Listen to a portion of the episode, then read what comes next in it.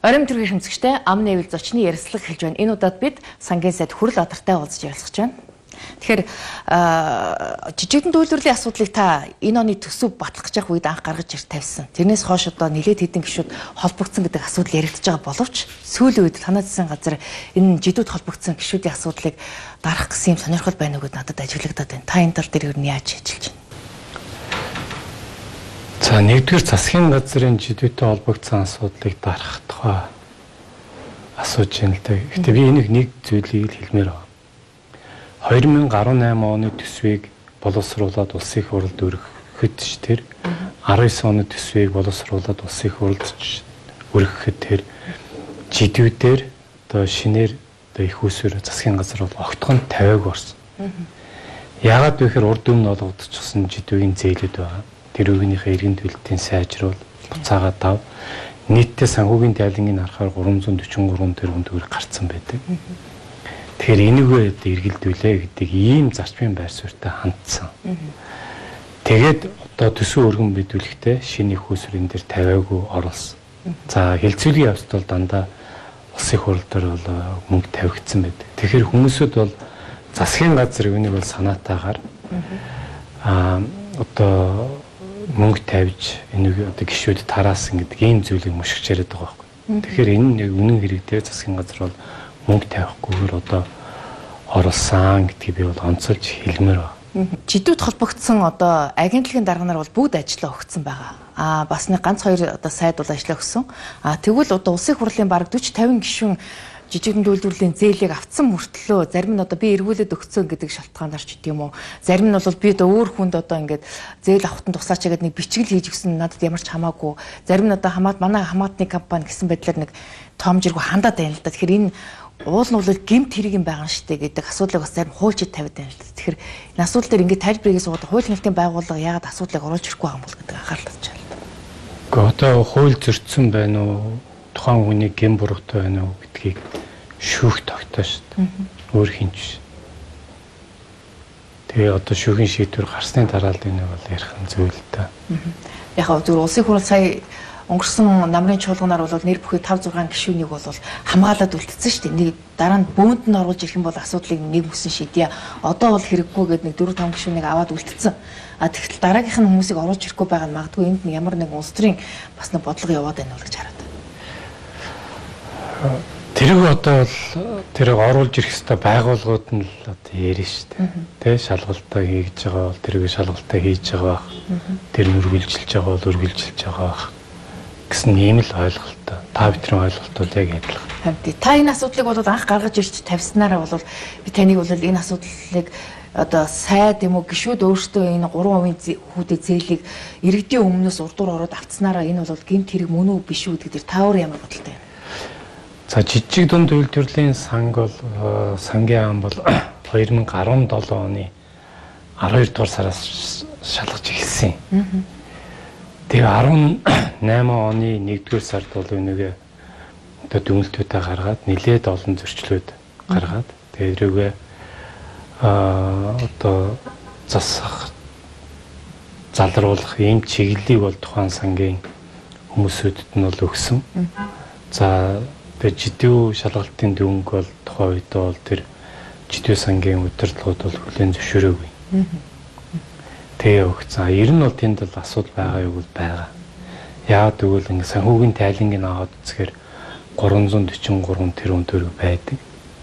Тэгсэн мөртлөө жил болгон улсын төсөөс мөнгө нэмж авна гэж асуудал яригддаг. Тэгээ яагаад вэ гэхээр иргэн төлөлт нь асуудалтай. Мөн. За шийдвэр гаргаж байгаа процесс нь өөрөө хаагдмал. За шийдвэр гаргаж байгаа процесс өөрөө хаагдмал байна гэдэг нь тэнд одоо янз бүрийн одоо асуудал орох тийм магадлал их өндөрсөж эхэлдэг. Тэгэхээр одоо энэ оны төсөвт бол гişүүдийн гуйлтаар бол 47 тэрбум төгрөгийг тавьсан байгаа. Тэгэд энэ мөнгийг одоохоор жижигэн үйлдвэрлэлийн сангаас олгоогүй зогсон байдалд орчод байгаа нь одоо холбогдох дүрм журм хуулийн ч гэсэн өөрчлөх гэдээ яриад байгаатай холбоотой юм болов уу гэж хараад байна. Жижигэн үйлдвэрлэлийг дэмжих сангийн мөнгийг одоо хэрхэн одоо жижиг дунд үйлдвэрлэгчдэд хүрэх талаар журмыг одоо хүнс хөдөж хөнгө үйлдвэрийн хаан бол боловсруулад явж байгаа.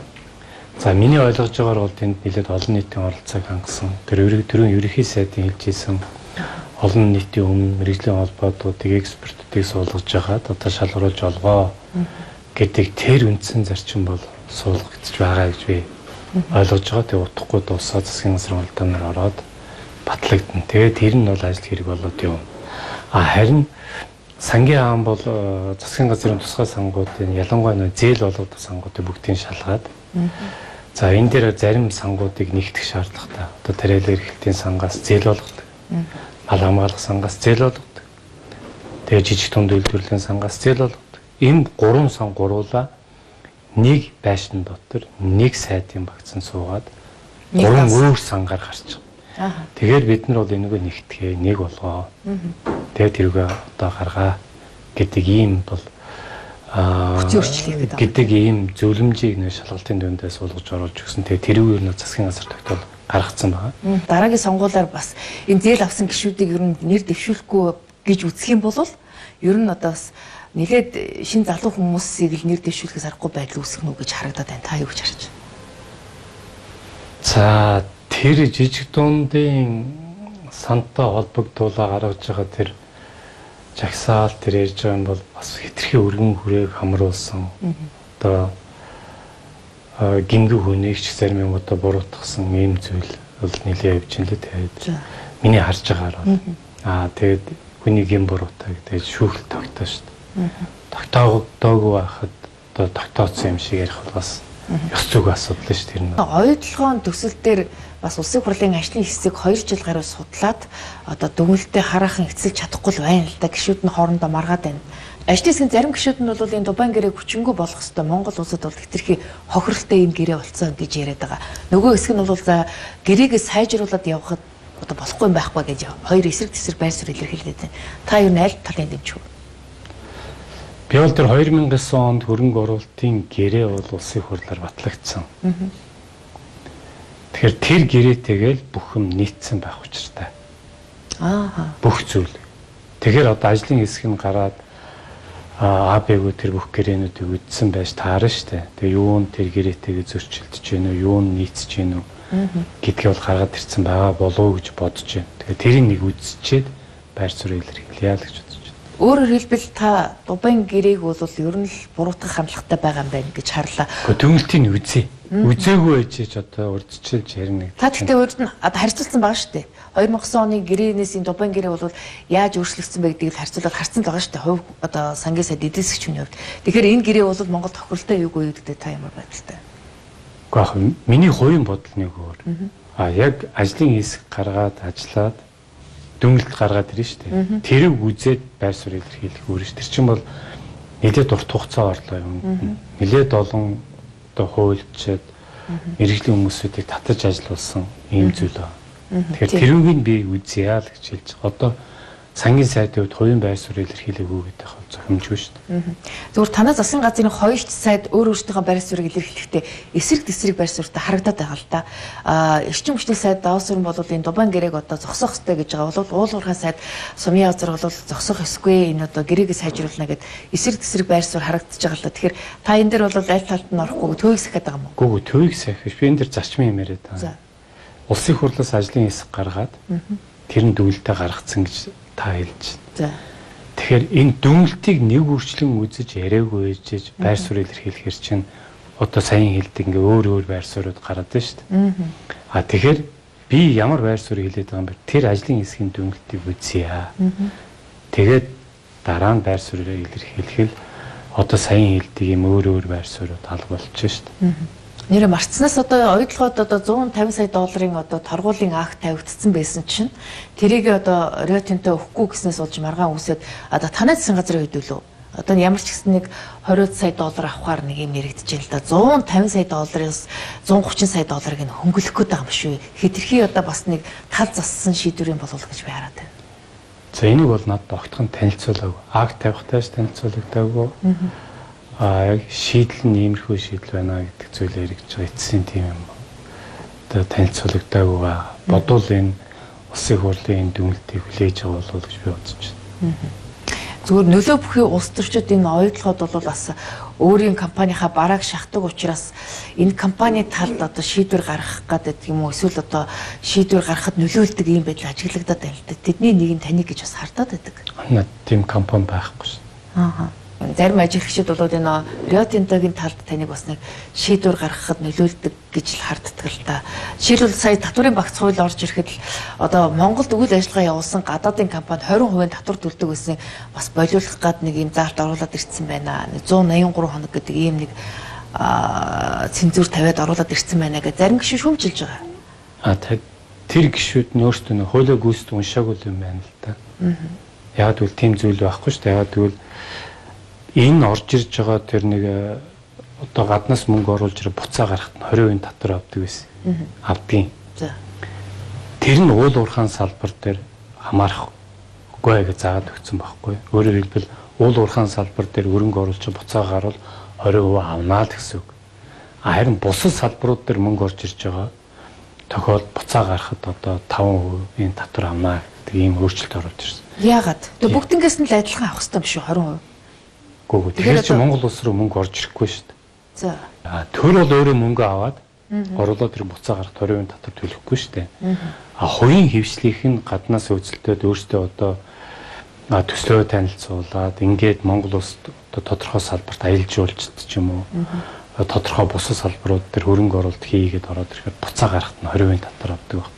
Ингээд Монголд мөнгө өгөх сонирхолтой хүмүүс баг байхгүй. За өглөөч гэсэн 20% тэр компани зардал болгож биччихээж тэр нөгөө цаад хүмүүст нь одоо ямар нэгэн тийм дарамтгүй байхаар зохицуулт хийж байгаадаг учраас Монголын зээлийн хүү өндөр байгаа. Зээлийн хүү өндөр байгаа учраас таач зээл авсан тэр тэтгэврийн ахмадууд маань ч гэсэн зээл авсан тэр тэр бүх мөнгийг тэр хүмүүсүүд төлдөг баг. Тэгэхээр та бол гадны хөрөнгө оруулалтыг татах үүднээс энэ 20% байсан татварыг 5% руу зарим салбарт шилжүүлчлээ гэж харлаа. Тэгэхээр татврын орлогын хэмжээгээр буурах юм биш үү? Эсвэл одоо энэ нөхөөсийн одоо цоорхоо гээд жирийн иргэдийн одоо нуруун дээр үрүүлэх гэдэг энэ үл гэсэн юм хардлага байна да.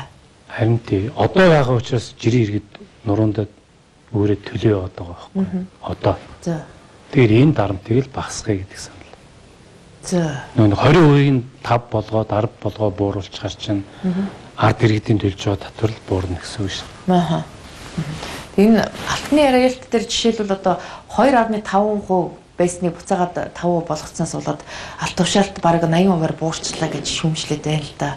Та энийг юу гэж харж байна? Эцэнд 10% байсан. Аа. Яагаад тэгэхээр нэг 2.5 болгоцсон хуулийг чи үйлчлэл 2019 оны 1 сарын 1-ээс зогссон. Тэгээ сая засгийн газар улсын хурлд 2.5 болгоё гэдэг энэ саналыг дуул уурхаан ям оруулсан.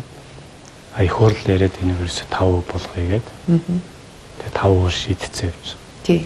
Яг нь 5 өөр шийдсээс болоод энэ алт тушаалт буурчаар одоо нөгөө валютын нөөц гэл одоо орлого гэл бас асуудал үүсэж байгаа хэрэг. Тэгэхээр улсын хурл засгийн газар дахиад л одоо буулт хийхээс аргагүй байдалд орох уу гэж асууад. Тэр эрсдэл бол байгаа шүү дээ. Тэм учраас засгийн газар 2.5 гэж оруулсан. Аа. Ялангуяа валютын нөөц бүрдүүлэхэд одоо энэ одоо хэрэгтэй байна. Аа. Тэгэхгүй бол өөрөө алтч өөрөө жижигхэн нэг өртгийг шин гэдэг учраас улгаан тээвэр улгаан одоо хулгаагаар борлуулах юм боломж их өндөртөө тэр бүгднгийн хяналт тавихын одоо дэд үтс нь бол бүрдээг байгаа байхгүй Монголд. Тэгээд харин хурл дээр 5 өгсөн. Тэгэл мэдээж 5 одоо авахаар засгийн газар ажиллаа зохион байгуулж ажиллана шүү дээ. Нөгөө талаар одоо энэ Монгол банкны ерөнхийлөгчийг бол бас төвөргийн ханшийг барьж чадаагүй гэдэг үндслээр бас огцруулах асуудлыг улсын хурал зарим гишүүд өргөн барьчлаа. Тэгэхээр Монгол банкны ерөнхийлөгч одоо энэ төвөргийн ханшийг барих үүргээ биелүүлж чадсан хэсэг дээр та ямар дүгнэлт өгөх вэ? Гэхдээ төвөргийн ханш чинь бас өөрөө одоо нэг хүний хүслээр баригддаг зүйл биш л дээ. Санаж байгаа бол 2000 12-оос 2016 онд 7.3 их найт төгрөгийг хевлээд эдийн засгт хийжсэний л үр нөлөө нэгэд үргэлжлээ яваад байгаа шүү дээ. Тэр нь нэг пад нэг өдрөөр гарчдгөө тодорхой хугацаанд үргэлжилж явдаг. Тэгэхээр тэр нь нөлөөн дээр орно. Хоосон цаас хевлээ хийчихээр энэ нь эргээд төгрөг ханшиндаа нөлөөлдөг. Монгол охины эргэлэгчийн хоёрдугаарт нь хоёрдугаарт нь нэлээд их хэмжээний үр зээлүүдийг авагдсан одоо хөрсвийн засгийн газар байгуулагдсанаас хойш нийтдээ 6.5 их нийт төгрөгийн өр төлөлөө шүү дээ. Гадаад дотоод. Эн чинь эргээл бас таншиндаа нөлөөлж байгаа. Ийм зүйл. Тэгэхээр одоо ханш үзснийг бүгднгийн нэг хүн дээр аваач одоо буруутгах нь би угаасаа агуулгах мод.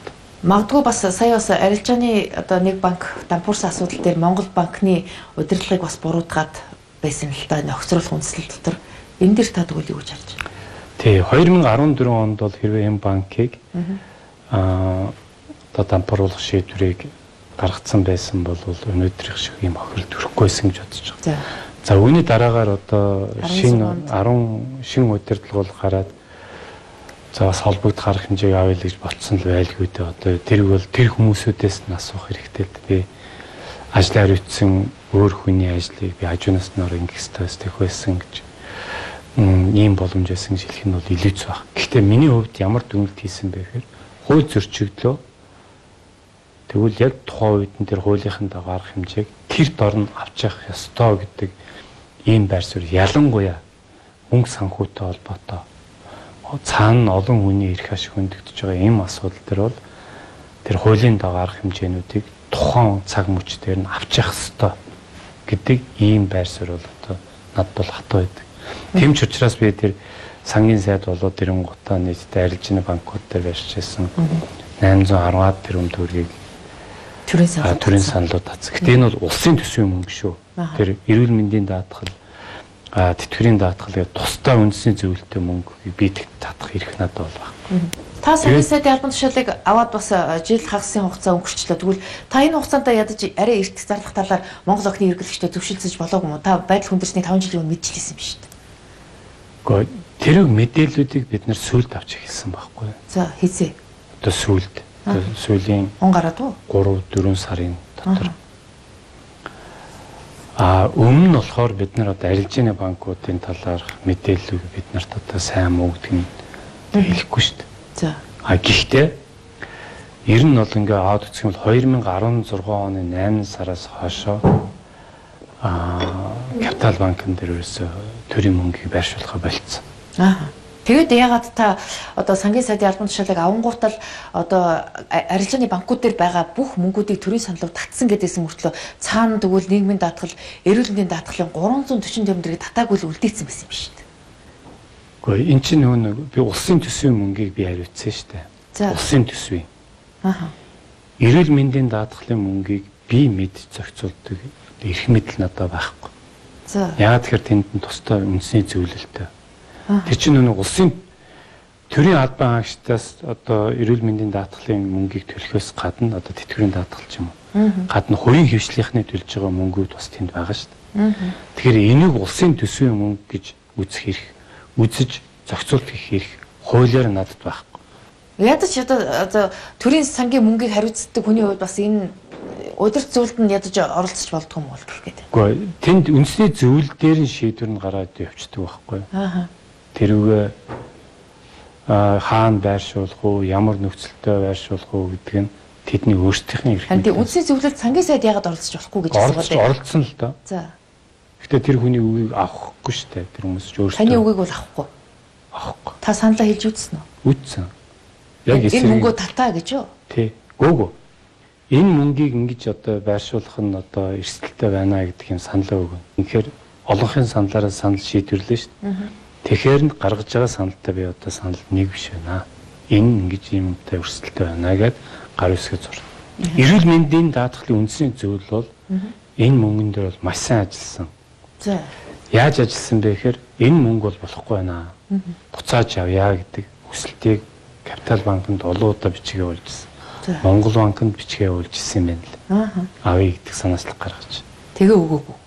Гэхдээ төлбөрийн чадваргүй болсон банк өгч чадахгүй шүү дээ. Аа.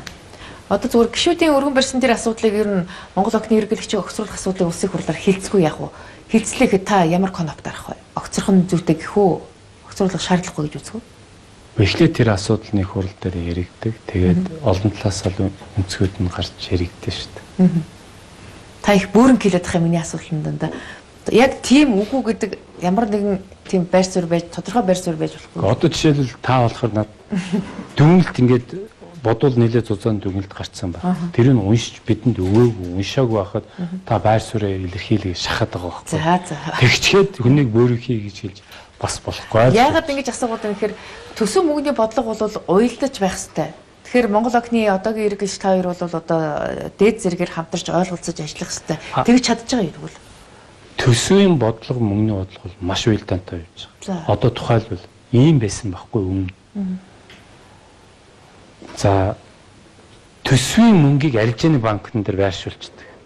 Тэгчгээд баг хүүтэй байршуулж тодорхой хугацаанд дараа өндөр хүүтэй эрэг эргүүлээ зээлдэг байсан.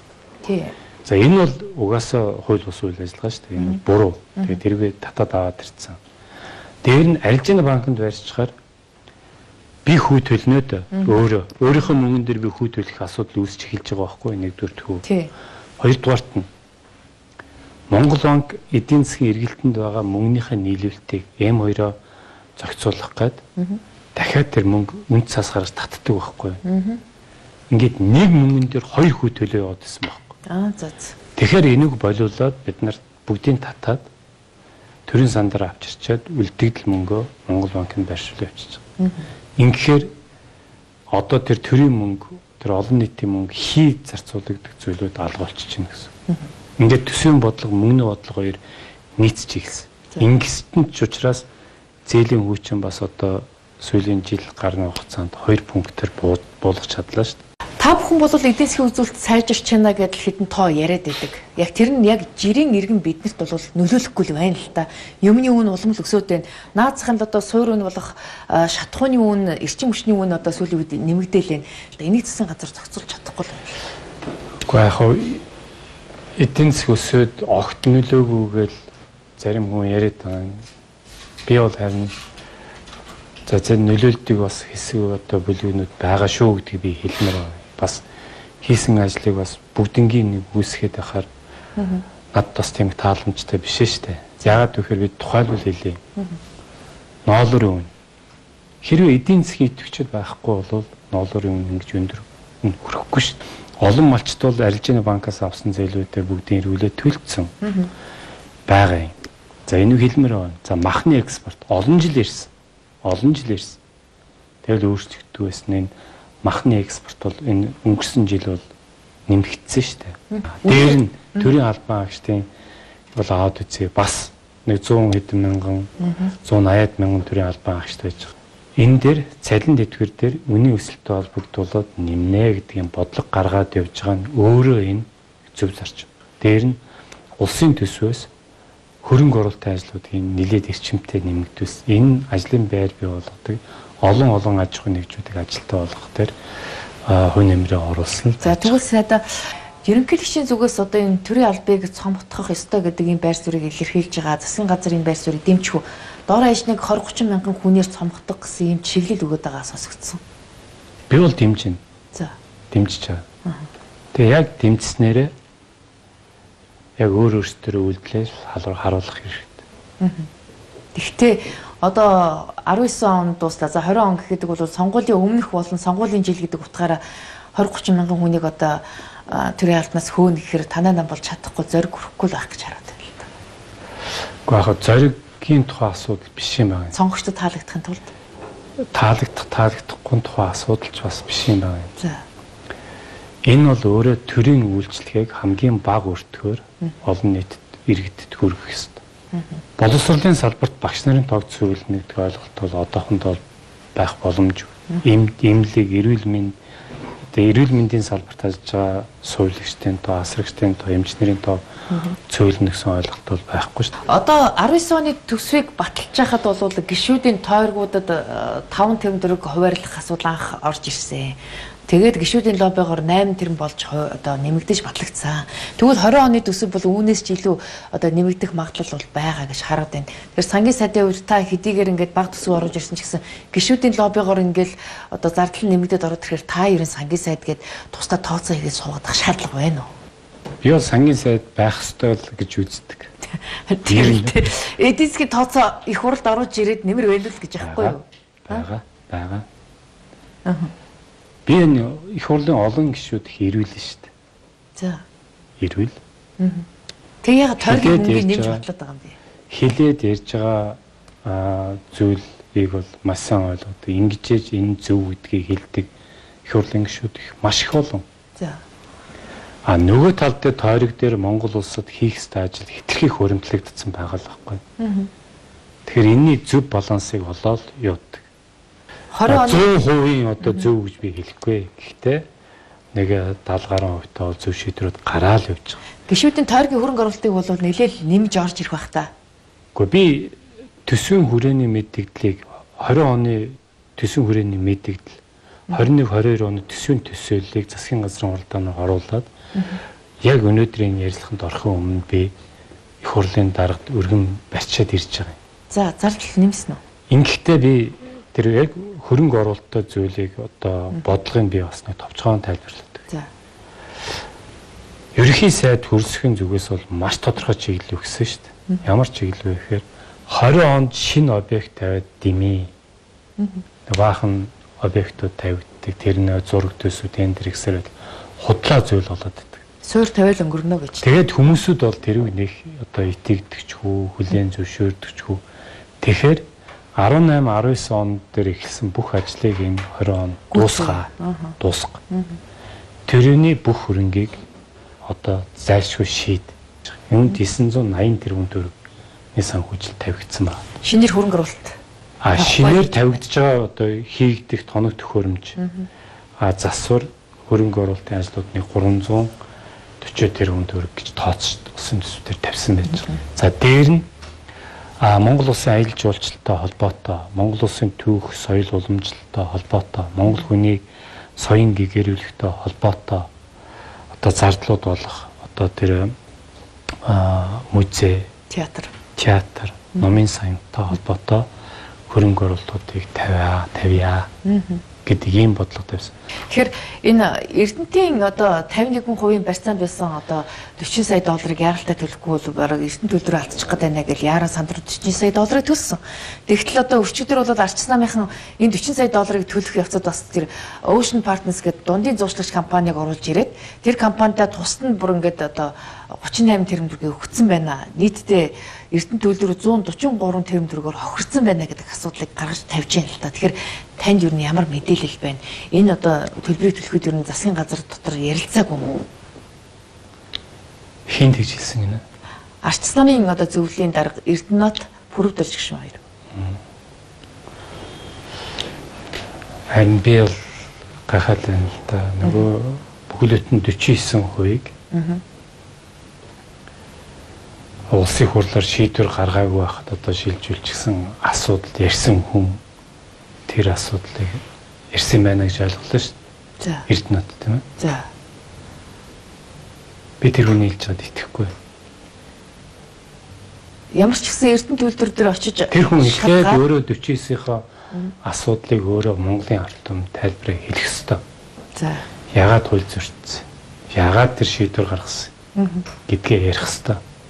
Тэг түүнээс биш одоо ингээ Монгол улсын усын үйлдвэр гарчихсан 100 байгаа энэ зүйлийг одоо 51 49 гээд салгаад ус төржүүл яриад тах нь бол зохимжгүй гэж үзэж байна. Та өөрөө бас тэр хүнтэй шүүмжлээд байгаа хүнтэйг адилхан л байр суурьтай харагдаад байна л та.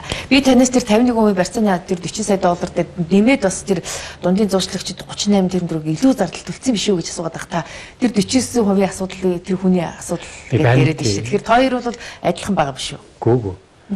Нэгдүгээр тэр ямар партнерс гинэ? Ocean Partners. За Ocean Partners.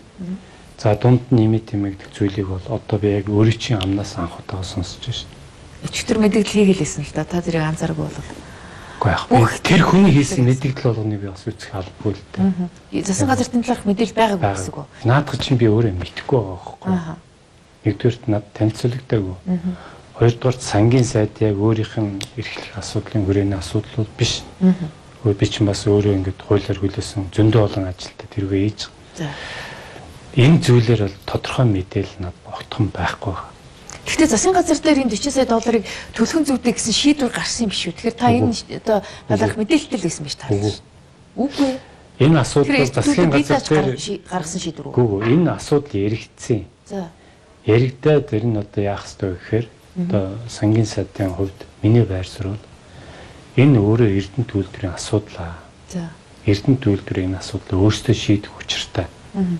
Хэн буруутай тэр хариуц тэр буруу одоо хариуцлахгүй хүмүүсүүдээр энэ мөнгөний гаргаж төлөвлөх хэрэгтэй. За. Эрдэнэ төлөвлөр өөрөө шийдэх хэрэгтэй. Тэгээ байж л дахиад нэг улсын үйлдвэрийн газар хэн нэгэн асуудал болгон дээр засгийн газар гүйж ороод одоо шийдэд байдаг байж болохгүй шүү дээ. Тэр байгууллагууд аж ахуйн нэгжүүд өөрөө өөрсдөө үүссэн асуудлаа өөрсдөө шийддэг байх учиртай гэдэг зарчмын хатуу байр суурь барьж байгаа миний хувьд. Тэгэхээр Эрдэнэ төлөвлөр өөрөө энэ асуудалд одоо холбогдсон юм бол тэрвээ тэрвээ өөрсдөө шийд. Буруу шийдвэл тэр хуулийнхаа дагуу хариуцлага хүлээгээ явуулсан үед. За тэгвэл Эрдэнэ зөв шийдвэл одоо сайн байна. Аливаа нэгэн асуудал үүслэх тэр бол богино хугацаанд шийдэж бол сайн байна.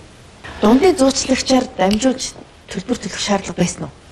Дундын зуучлагчаар одоо ашиглаж явдаг ийм практик бол бий. Ер нь бол олон улсад бол биш. Гэхдээ тухайлбал одоо сангийн аан бол нөгөө Эрдэнэ төлөвлөрийн 49-ийг бас Mongolian Corporate Corporation дээлцэл хийсэн шүү дээ. Тэгэхэд бол жишээлбэл одоо янз бүрийн хуулийн одоо компаниудыг одоо хөсөлж авсан арбитрийн шүүхтэр оролцдог юм компаниудыг одоо хөсөлж аваад ирээл уулзъя гэдэг зүйл ирж ирсэн. А би бол тэгэд бол бид нартай бол ярих шаардлага байхгүй гэдээ байр суурь илэрхийлээд шууд Mongolian Corporation-тэй нэг асуудлаа яриад явж ирсэн. Жишээд а дунд чухам цаад тал нь одоо жишээлбэл дундын одоо а зуучлагчаар одоо дамжуулж ярина гэдэг юм шийдвэр гаргаа явж байгаа бол тэр нь тэр гэрээ хэлцлийн асуудлууд. Тэгэхээр одоо улсын хурлаас уулын тогтоол гарахтаа энэ Эрдэнэтийн 49%-ийг одоо одоо төр давах асуудал дээр ер нь зүгээр яриа хэлцлийн замаар шийдэх гэдээ ятсан. Тэгээд нөгөө нэг 49%-ийн талынхан чинь засгийн газартаа хилцэл хийе гэж санал тавьсан байгаа. Засгийн газар даач авч хэлцэхгүй байна л гэж яриад байгаа шүүс. Үгүй. Улсын хурлын тогтоол гараад хилцэл хийгээд өргөцсөн. Тэгээ тэрүүгийн одоо нөгөө мөнгө санхүүтэй холбоотой байсан учраас намайг ахлагсан. Тэгээд тэр тогтоол дүгнэлтийн хүрээнд хэлцлээ хийгээд саналаа боловсруулад Mongolian Corpor Corporation-тэй одоо хэлцэлт гэрээ хэлцэл хийхээр орсон. Гэ бид нар ямар нэгэн санал тавихаар бид нэр өгөөгөл. Уг нь хэлцэл хийж эхэлсэн байх юм уу? Гэхдээ 4 5 удаа уулзсан шүү дээ. Тэгээд саналаа тавихаар тэр бидний саналыг өгөөгөл хэлждэг. Тэгэхээр нөгөө нэг хилцэл гэдэг нь хоёр тал зайлшгүй одоо ойлголцсон байх хэрэгтэй гэдэг. Тэгэхээр бид нар ямар санал тавьсан дээр нөгөө гэдэг учраас эцсийн одоо ойлголцсон төрөх боломжгүй болчихж байгаа. А тэр нөгөө нэг Тэгэхээр би бүх саналаа танилцуулаад тэр над хугацаатай өргө өгсөн тэргүй засгийн газраа оруулаад шийдвэр гаргуулаад тэгэл явсан. Аа. Тэгэхээр та энэ ажлын хэсгийг ахалж исэн гэж штэ засгийн газар талаасаа. Тэгвэл 49%-ийг худалдаж авсан тэр 400 сая доллароос 70% нь төрийн мөнгө байсан. 27.8% нь хувийн мөнгө байсан гэд нэг юм тоон юу тавьц процент тавьсан. Та тэрийг та судалж гаргасан гэсэн үг тэр тог. Тий, тэр чинь өөрөө их хурлын тогтоол гарсан шүү дээ. Тий. Тэрийг гарахад гарсан дүгнэлтэн дотроо тэр бүх зүйл нь байгаа юм. Аа жоохон системд оруулаад за энэ энийг бол тэр концессийн гэрээгээр векслэр олгосон мөнгө гэдэг дээр одоо энэ нь бол өөрөө хууль зөрчигдсөн гэж их хурлын ажлын хэсэг дүнэлт өгсөн байна. Тэгэхээр төдөн төгрөгийг авнаа. За үн тогтворжуулах нэрээр ийм мөнгө бол энэ энэ банк руу гарсан юм байна. Энийг авнаа. Аа гэд ингээд төрөл зүйл болгон дээр нь тавьсан. Одоо Эрдэнэ төлөвлөрийн ногдол ашгийг бас авцсан юм байна. Энэ бол өөрөө төрийн мөнгө. Тэгэхээр энийгөө буцааж авнаа. Гэт ингээд 1 2 3 4 5 гэд ингээд бичээд нийтдээ 1 их 80 62 тэрбум төгрөгийн одоо авлага үсгээд хэмжилсэн юм. А тэгэхээр 27% хувийн мөнгө байсан гэдэг байгаа биш үү? Биш. Яг гарсан мөнгнүүдийн яг тэр их хурлын тогтоолын гарсан ажлын хэсгийн дүгнэлттэй шүү дээ. Тэрүүн дээр байсан бүх тоонуудаараа тэгж гарч ирсэн байна. За одоо ингээд төрд 100% авчлаа. Тэгэхээр 49 талынхаа нэг төгрөг буцааж өгөхгүй гэсэн үг? Юу гэж ойлгох вэ? Гэхдээ тэр 400 сая доллар гарсан их үүсвэрийг нь буцаагаад өгч шүү дээ одоо. Энэ төрөөс гарсан мөнгө учраас энэ дээр төр өөрөө энийг одоо хариуцлага үлээгээд авчи. Гэт тэгэхээр хувийн хвшлийнх нь тэр нэг их 80 62 тэрбум төгрөг гэж байгаа хүмүүс чинь нэг эргэл төлөхгүй л гэсэн үг шүү дээ. Тэгэхээр нэг байгаа асуудал байна. Одоо энэ сүүлийн үеийн хуурамч одоо бензиний үн өсөд байгаатай зэрэгцээд энэ хуурамч бензиний асуудал бол олны бухимдуулж байна л та. Тэгэхээр тэр одоо хуурамч бензин хийдэг химийн бодисууд дээр нь хөлөөр орж ирэхэд татвар авчдаг болохгүй юм бол одоо татваргүй орж ирээд байгаагаас болоод ийм байдал үүсээд ингэж яриад дээ. Тийм. Тэгэхээр наадас нилээд яригдсан. Хоёр асуудал байна. За хуурамч байгаа бол энэ манай мэрэгжлийн хяналт, хууль хяналтын байгууллагад ажиллаа хий. Хуурамч байгаа бол. Тэрүүгээ зогсоо гэж. За хоёрдугаарт нь тэр химийн бодисууд орж ирж байгаа тэр татвар тавь гэж. Тэр керосин одоо ямар татвар тавь гэж. Гэтэл Монгол Ардын нам Улсын хурлын сонгуульд оролцохдоо За. Ямар нэгэн татвар нэмэхгүй гэдэг ийм амлалт өгсөн. Үүнийг хөрсвийн засгийн газар ерөнхий сайд хөрсвийн засгийн газар тэгээ сангийн аам бол энэ хатуу барьж байгаа. Тэртээ тэргүй өнгөрсөн хугацаанд 16-наас хойш танаа намын засгийн газрын мөрийн хөтөлбөрийн хэрэгжилт 26% хувьтай байна. Тэр дотроо огт татвар нэмэхгүй гэсэн амлалтаас эсэргээр 8 төрлийн татвар нэмсэн байна гэд арч намын зөвлөлийн хүч төр мэдээлэл хийсэн. Гэхдээ тэр бол нөгөө Ж Эрдэнэт ерөнхий сайд болоод нэг бахан татруудыг хөдөлгсөн тийм ээ. За. Тэрийг бол оруулж ярьж байгаа баг. Аа. А хөрсгийн засгийн газар байгуулагдаад хамгийн ихний ээлцээрүүдийг бид нар бол олуулсан валютын сантай хийсэн. Тэгээд тэр татруудыг буцаас нөгөө нэг дөрөв болгоод дөрөв шатал болгоод өсгцэн байсан татрыг буцаага 10 болгосон шүү дээ. Ингээд хүн амын орлогын албан татвар яг бидний тооцоолж ирснээр блэжж ирснээр 22 их 2 22 тэрбум төгрөг орлого хүн амын орлогын дотор нэмэгдсэн байхгүй. Буураагүй нэмэгдсэн. Хүн амын орлогын татварыг дөрвөн шаталтай болох асуудлыг бол олон улсын валютын сангаас өгсөн зөвлөмжийн дагуу оруулж ирсэн гэж өмнөх засгийн газар ярьж исэн. А тэгээд буцаагаад нэг шаталтай болгосноос болоод валютын сан болвол одоо засгийн газар тохирсноосоо буцлаа гэд бас зарим одоо орж ирэх ёстой мөнгнүүдээ өгөхөө болчлоо гацаачлаа гэдэг асуудал яригдж байна. Миний сонссноор бараг тэрбум доллар одоо валютын сангаас орж ирэх ёстой байсан гацаачлаа гэж ойлгогдсон. Зөв үү? Бодлоо. За. Чи яагаад гэвэл та бүгд хэрвээ санаж байгаа бол ерөнхий сайд засгийн газрын тэргүүн босоод ажлынхаа тайланг яг 100 хоног дээр тавьсан. Яг 100 хоног дээр тавихтаа энэ мэдээллийг Монголын ард түмэнд өгсөн. За. Энэ бол валютын сангийн хоёр дахь одоо ревю буюу одоо хоёр дахь одоо дүнэлтэн дээр одоо орсон гэсэн зүйл. Тэгээд 6 хүртэл явцсан байж байгаа шүү дээ.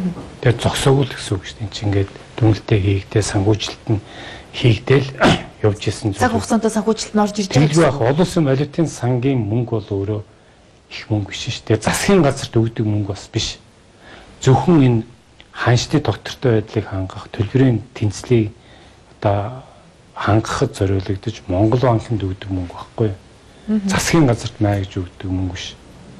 А засгийн газар бол энэ хөтөлбөртэй уйлдуулаад авах газраас бид нэр мөнгөө бол аваад явжлаа хал. Ер нь 20 оны сонгуул нэлээд өрсөлдөөнтэй болох бах. Энэ өрсөлдөөн танаа нам одоо санхүүжилтийн хувьд бэлэн үү? Бас одоо яаж мөнгө босгох вэ гэдэг асуудал бас танд бас үүрэг болж очичлаа байх гэж би байна. Үгүй үгүй. Юу тэр чинь хууль болсон шүү дээ. За. Ийм зүйлийг л засъя гэж л одоо ажиллаж шүү дээ үндсэндээ. За. Улсын төсвийг эрүүлжүүлэх, улсын төсөв нэг байх хэвээр, улсын төсөв сахилга баттай байх хэвээр. Яг үл энэ татвар төлөгчдийн мөнгө. Үүнийг хамгийн зөв үр ашигтай хэлбэрээр зарцуулъя гэдэг энэ засгийн газар ажиллаж байгаа. Дээр нь нийгмийн одоо энэ шударга ёсны асуудал нилээд амаргүй ийм зүйл байдаг. Одоо танилталаараа асуудлуудаа шийдэгдэг. Одоо ийм цөөхөн хүрээний хувьд асуудал шийдэгдэг. Энэ нэргээд нийгмийн хүмүүсийн дөрөв. Энэ бүх одоо буруу зүйлийг засъя гэдэг ийм бодлогыг бол ерхий сайд хөрсөх бол хатуу барьж явж байна. Тэр өөрийн чинь сая ярьдаг энэ нэг бүр одоо улсын төсвөөс мөнгө авч тийшээ хийдэг. Тэгээ улсын төсвөөр дамжуулж сонгуульд ашигладаг зүйлийг мөрөг өгсөн үү гэдэг юм асуудал ярьж ш тэм зүйл байхгүй байх ч ёсгүй юм байна гэдгийг хэлмээр. За ингээд бидний ярилцлагыг өгөр өндөрлөж байна. Ингээд бидний урилгыг хүлээж авч дэлгэрэнгүй тайлбар ярьцлага өгсөн танд баярлалаа.